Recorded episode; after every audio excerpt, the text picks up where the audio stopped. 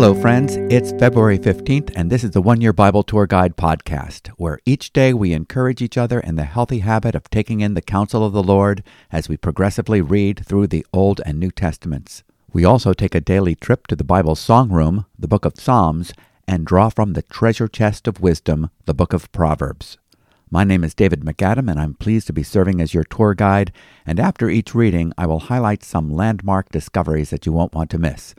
We hope you're being enriched by your reading through the Bible this year, and if you started with us on January 1st, your daily Bible reading habit should be getting strong by this week. We are in week 6. Reading God's Word should now be a regular part of your daily routine as much as having regular meals and brushing your teeth. The Apostle Peter gives us further advice on developing a healthy spiritual appetite, no matter what our stage of maturity may be. We never outgrow our need to have our minds renewed with the message of the gospel. We need to withdraw from the deceitful mindset of our old nature, the way we used to think, and the habits of our old nature, the way we used to act. The Apostle Peter reminds us that if we have been born from above through faith in Christ, we are a new creation. Therefore, putting aside all malice and all deceit and hypocrisy and envy and all slander, like newborn babies, long for the pure milk of the word, so that by it you may grow in respect to salvation. In 1 Peter chapter 2, verses 1 and 2. How is your spiritual appetite? Is it healthy? Are you growing in your experience of salvation? Do you desire a regular feeding on the counsel of God's Word like a newborn babe desiring milk? When you are getting regular spiritual exercise, you will be encouraging a good spiritual appetite. Job says in Job chapter 23 verse 12, I have treasured the words of his mouth more than my necessary food. Today we cross another threshold in our daily Bible reading. We conclude the book of Exodus and start the Gospel of Mark. So let's begin by returning to the book of Exodus, and we will be reading chapters 39 and 40. Exodus chapter 39 Making the Priestly Garments. From the blue and purple and scarlet yarns, they made finely woven garments for ministering in the holy place. They made the holy garments for Aaron, as the Lord had commanded Moses. He made the ephod of gold, blue, and purple and scarlet yarns, and fine twined linen. And they hammered out gold leaf, and cut it into threads to work into the blue and purple and the scarlet yarns, and into the fine twined linen, in skilled design.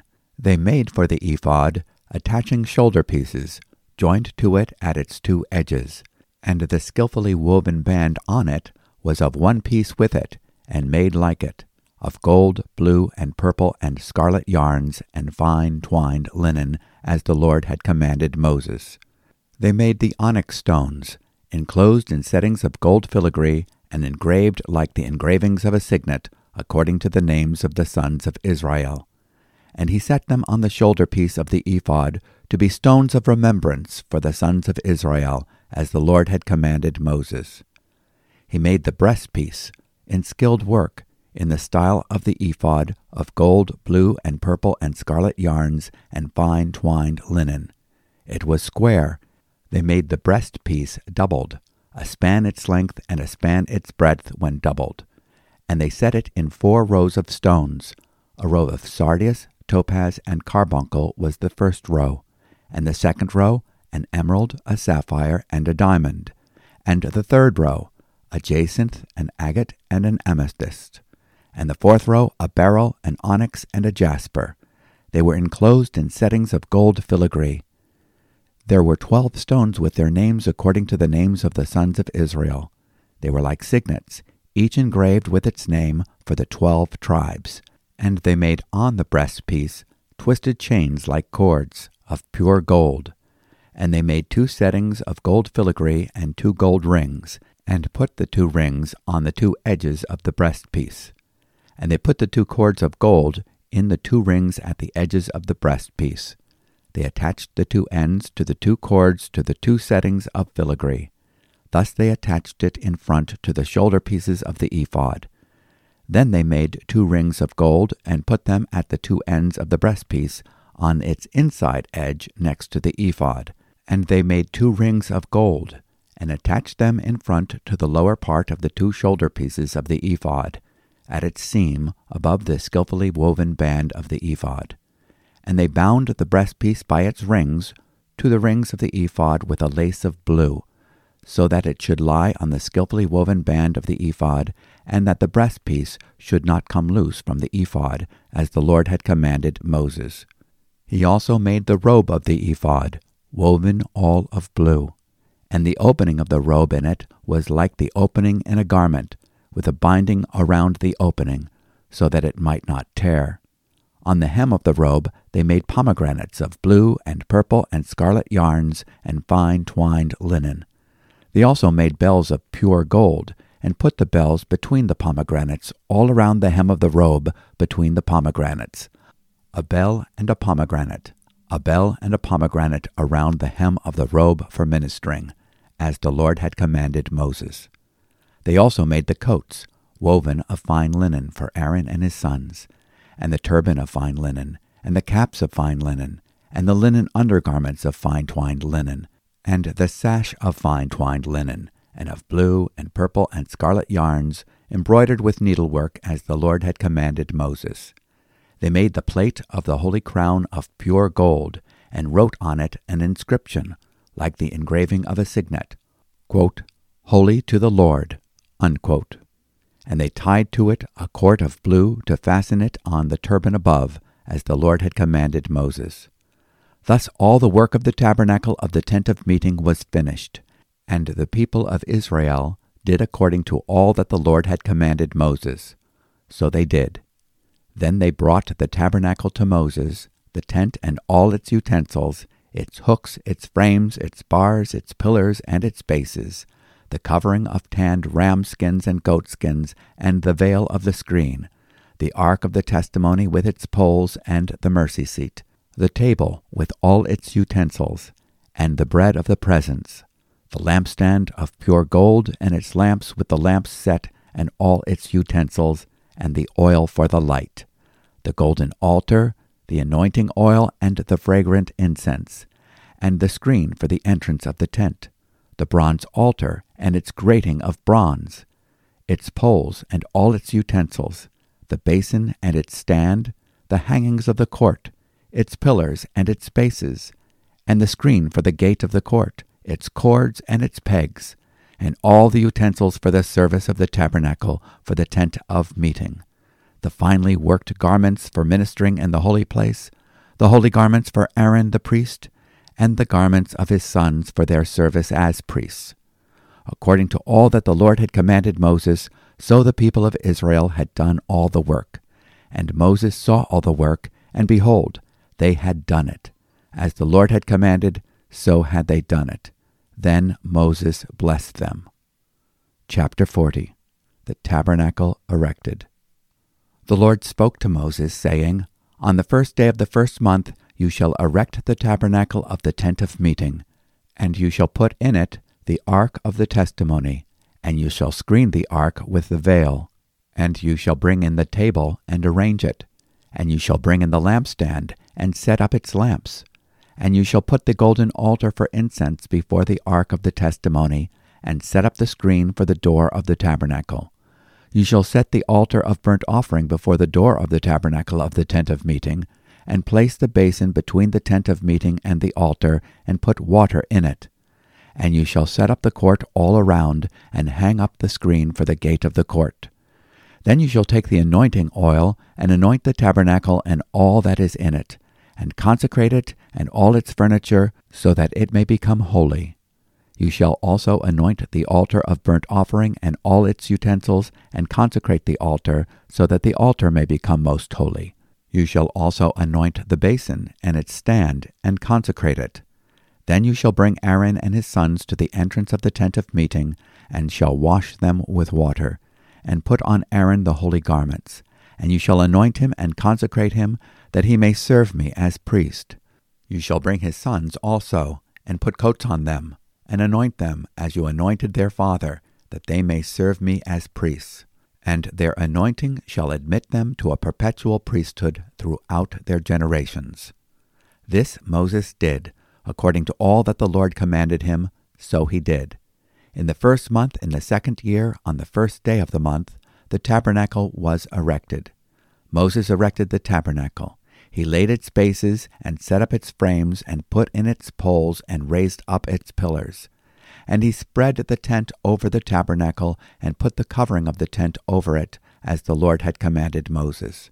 He took the testimony and put it into the ark, and put the poles on the ark, and set the mercy seat above on the ark. And he brought the ark into the tabernacle, and set up the veil of the screen, and screened the ark of the testimony, as the Lord had commanded Moses. He put the table in the tent of meeting, on the north side of the tabernacle, outside the veil, and arranged the bread on it before the Lord, as the Lord had commanded Moses. He put the lampstand in the tent of meeting, opposite the table on the south side of the tabernacle, and set up the lamps before the Lord, as the Lord had commanded Moses. He put the golden altar in the tent of meeting before the veil, and burned fragrant incense on it, as the Lord had commanded Moses. He put in place the screen for the door of the tabernacle, and he set the altar of burnt offering at the entrance of the tabernacle of the tent of meeting, and offered on it the burnt offering and the grain offering, as the Lord had commanded Moses. He set the basin between the tent of meeting and the altar, and put water in it for washing, with which Moses and Aaron and his sons washed their hands and their feet. When they went into the tent of meeting, and when they approached the altar, they washed, as the Lord commanded Moses. And he erected the court around the tabernacle and the altar, and set up the screen of the gate of the court.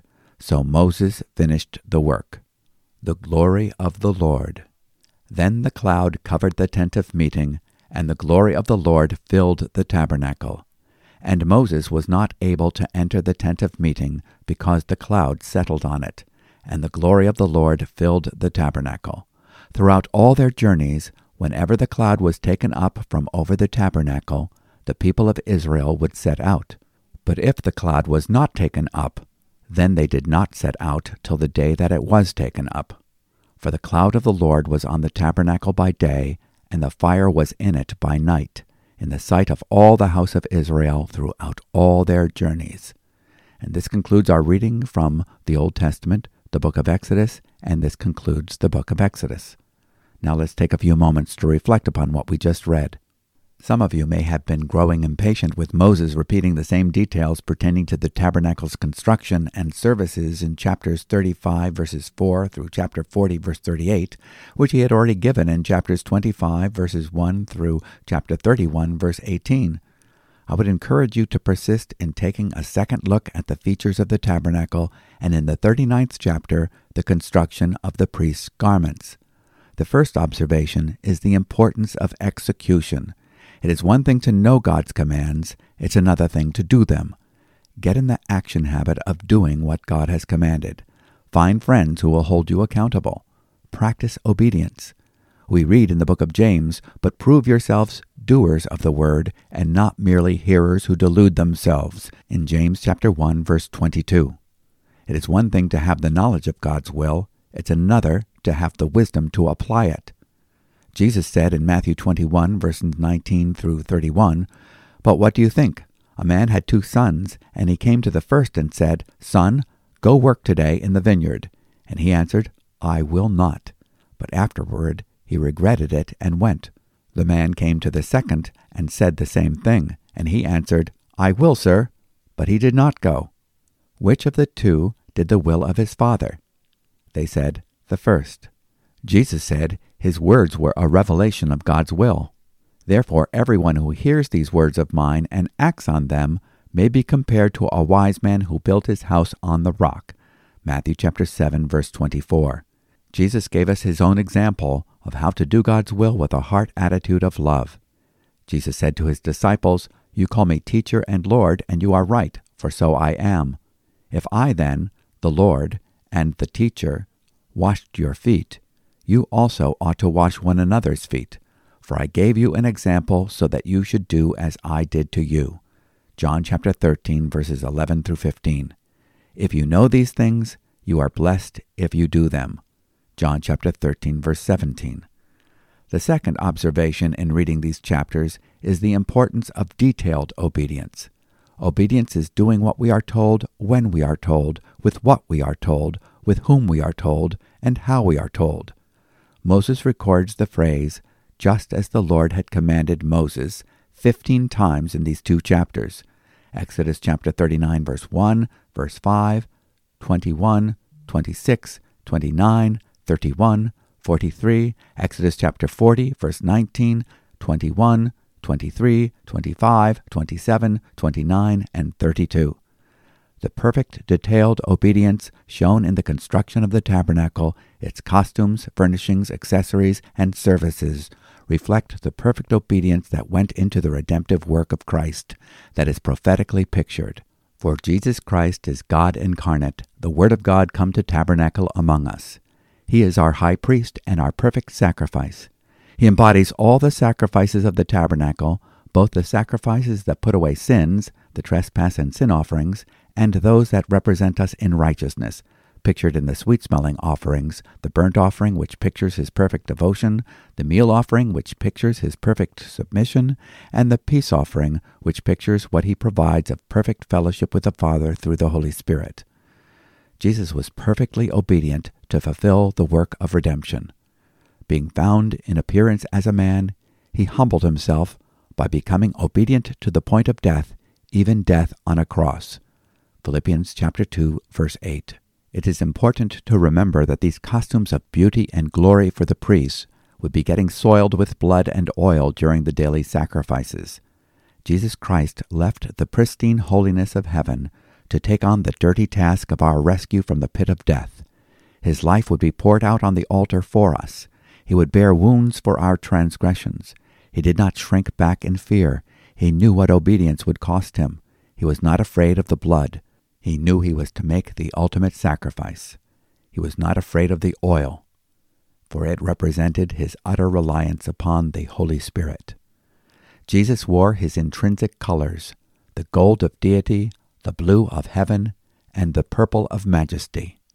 Although he existed in the form of God, he did not regard equality with God as a thing to be selfishly grasped, but he emptied himself, taking the form of a bondservant and being made in the likeness of men. He was born of a virgin and became man, yet without sin. Here we have the color of redemption, the scarlet of blood, blood that was free from Adamic corruption. The Apostle Peter calls it precious blood, as of a lamb unblemished and spotless, in 1 Peter chapter 1 verse 19. Jesus was clothed with a linen of righteousness. He fulfills righteousness on our behalf in Matthew chapter 5 verse 17 and is obedient to the point of death, even death on a cross. Philippians chapter 2 verses 6 through 9. Jesus finished the work of redemption just as the Israelites had finished the work of building the tabernacle, the prophetic picture of that redemption. Thus all the work of the tabernacle of the tent of meeting was completed, and the sons of Israel did according to all that the Lord had commanded Moses. So they did. Exodus chapter 39 verse 32. In Exodus chapter 40, the work is inspected and found to be done just as the Lord had commanded. Moses represents the law. The law is satisfied with the finished work of Christ. In Exodus chapter 40, Moses is seen as the only actor on the stage. He sets up the tabernacle. All subordinates disappear from view. If they are involved, no mention is made of them. The Holy Spirit wants to draw our attention to the fact that the work of redemption pictured in the tabernacle will be fulfilled by only one man, the perfect mediator, Jesus Christ. For there is one God, and one mediator also between God and men, the man, Christ Jesus, who gave himself as a ransom for all, the testimony given at the proper time. 1 Timothy chapter 2, verses 5 and 6. On the altar of the cross, Jesus cries, It is finished, it is completed, in John chapter 19, verse 30. Jesus sheds his precious blood, pouring out his life of perfect obedience as a sinless substitutionary sacrifice. Jesus does not break the law, as the children of Israel did. The second set of stone tablets was stored inside the Ark of the Covenant, which speaks of Christ who had the laws written on his heart and fulfilled them by the eternal Spirit with joyful obedience in Exodus chapter 40, verse 20. Jesus, as our great high priest, turns the judgment seat, that should have sentenced us to hell into a mercy seat where we are accepted forever in the perfection of his once and for all sacrifice. He propitiates, meaning he satisfies the heart of the Father on our behalf. Hebrews chapter 2 verse 17 and 1 John chapter 2 verse 2 and chapter 4 verse 10. In Exodus chapter 40 verse 33 we read, Thus Moses finished the work. The evidence of God's satisfaction with the finished work is seen in the filling of the tabernacle with the manifestation of the glory of God in verses 34 and 35. Then the cloud covered the tent of meeting, and the glory of the Lord filled the tabernacle. Moses was not able to enter the tent of meeting because the cloud had settled on it, and the glory of the Lord filled the tabernacle. The glory of the finished work is something that we cannot contribute towards or take away from. Moses, who represents the law, cannot enter into it. He himself would not be allowed to make sacrifices. There is no room for Moses in the tabernacle. There is no room for the Old Testament righteousness in which the corrupted hearts of men pledge their fickle hearts to God. There is no room for boasting in the flesh. There is no room for priding oneself in a falsely assumed ability to conform outwardly to the standards of God's righteousness. All we have to boast in is pictured here the glory of the Lord filling the house. Jesus Christ, fulfilling every demand of a holy God on our behalf. He fulfills the law both by his doing, that is, his act of obedience, and his dying, his passive obedience, satisfying the demands of justice against all who have offended God, rebelled against his authority, opposed his standards of righteousness, transgressed his laws, and disobeyed his commands. And so we have the final words in the book of Exodus. Throughout all their journeys, whenever the cloud was taken up from over the tabernacle, the sons of Israel would set out. But if the cloud was not taken up, then they did not set out until the day when it was taken up. For throughout all their journeys, the cloud of the Lord was on the tabernacle by day, and there was fire in it by night, in the sight of all the house of Israel. Exodus chapter 40, verses 36 through 38. All eyes are on the Lord, whose presence and guidance are made known by the cloud that could be seen on the tabernacle by day and by night, because there was fire in it. Now let's go to the New Testament reading, the second book of the New Testament, the Gospel according to Mark. Beginning with chapter 1, verse 1. John the Baptist prepares the way. The beginning of the Gospel of Jesus Christ, the Son of God. As it is written in Isaiah the prophet, Behold, I send my messenger before your face, who will prepare your way, the voice of one crying in the wilderness, Prepare the way of the Lord, make his path straight. John appeared, baptizing in the wilderness and proclaiming a baptism of repentance for the forgiveness of sins. And all the country of Judea and all Jerusalem were going out to him and were being baptized by him in the river Jordan, confessing their sins. Now John was clothed with camel's hair, and wore a leather belt around his waist, and ate locusts and wild honey. And he preached, saying, After me comes he who is mightier than I the strap of whose sandals I am not worthy to stoop down and untie. I have baptized you with water, but he will baptize you with the Holy Spirit.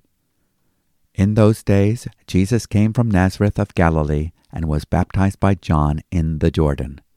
And when he came up out of the water, immediately he saw the heavens being torn open, and the Spirit descending on him like a dove. And a voice came from heaven, You are my beloved Son with you I am well pleased.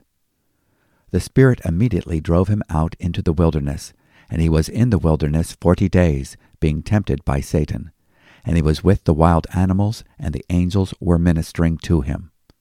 Now after John was arrested, Jesus came into Galilee, proclaiming the gospel of God, and saying, The time is fulfilled, and the kingdom of God is at hand. Repent and believe in the gospel. Passing alongside the Sea of Galilee, he saw Simon and Andrew, the brother of Simon, casting a net into the sea, for they were fishermen. And Jesus said to them, Follow me, and I will make you become fishers of men. And immediately they left their nets and followed him. And going on a little farther, he saw James, the son of Zebedee, and John his brother, who were in their boat mending the nets. And immediately he called them. And they left their father Zebedee in the boat with the hired servants, and followed him. And they went into Capernaum. And immediately on the Sabbath he entered the synagogue and was teaching. And they were astonished at his teaching, for he taught them as one who had authority, and not as the scribes. And immediately there was in their synagogue a man with an unclean spirit, and he cried out, What have you to do with us, Jesus of Nazareth? Have you come to destroy us? I know who you are, the Holy One of God. But Jesus rebuked him, saying, Be silent and come out of him. And the unclean spirit, convulsing him and crying out with a loud voice, came out of him. And they were all amazed, so that they questioned among themselves, saying, What is this? A new teaching with authority. He commands even the unclean spirits, and they obey him. And at once his fame spread everywhere throughout all the surrounding region of Galilee. And this concludes our reading from the Gospel of Mark. The Gospel of Mark reads like a screenplay. Mark writes with the Romans in mind. He does not give as much attention to the teachings of Jesus as do Matthew or Luke. In the Gospel of Mark, we see Jesus on the move. Jesus makes himself known through his mighty acts. Mark makes it clear that Jesus is the Messiah, the Son of God. He was duly introduced by his messenger, John the Baptist, according to the prophet Isaiah. Mark's claim that Jesus is the Messiah is backed up as he describes the heavens opening with the Holy Spirit descending upon Jesus and a voice declaring that he is the dearly loved Son of God, as he is baptized by John at the river Jordan. Jesus no sooner calls his disciples to follow him when the action starts. He astounds his hearers when he teaches in the synagogue. Mark does not tell us what Jesus taught, only that he taught with real authority, quite unlike the teachers of religious law. The next surprise is that even the demons cannot deny that Jesus is the Christ. In fact, the first one to confess that Jesus is the Christ, after the Father speaking from heaven, is a demon who says, What business do we have with each other, Jesus of Nazareth? Have you come to destroy us? I know who you are, the Holy One of God. Mark chapter 1 verse 24. Jesus interrupts the demon and casts him out. News of his authority spreads throughout the entire Galilean region. Now let's go to the Bible's songbook, the book of Psalms, where we're reading Psalm 35. Great is the Lord, a psalm of David. Contend, O Lord, with those who contend with me. Fight against those who fight against me. Take hold of shield and buckler and rise for my help. Draw the spear and javelin against my pursuers. Say to my soul, I am your salvation. Let them be put to shame and dishonor who seek after my life. Let them be turned back and disappointed who devise evil against me. Let them be like chaff before the wind, with the angel of the Lord driving them away. Let their way be dark and slippery, with the angel of the Lord pursuing them. For without cause they hid their net for me. Without cause they dug a pit for my life. Let destruction come upon him when he does not know it, and let the net that he hid ensnare him. Let him fall into it, to his destruction. Then my soul will rejoice in the Lord, exulting in his salvation. All my bones shall say, O Lord, who is like you, delivering the poor from him who is too strong for him, the poor and needy from him who robs him. Malicious witnesses rise up. They ask me of things that I do not know. They repay me evil for good. My soul is bereft.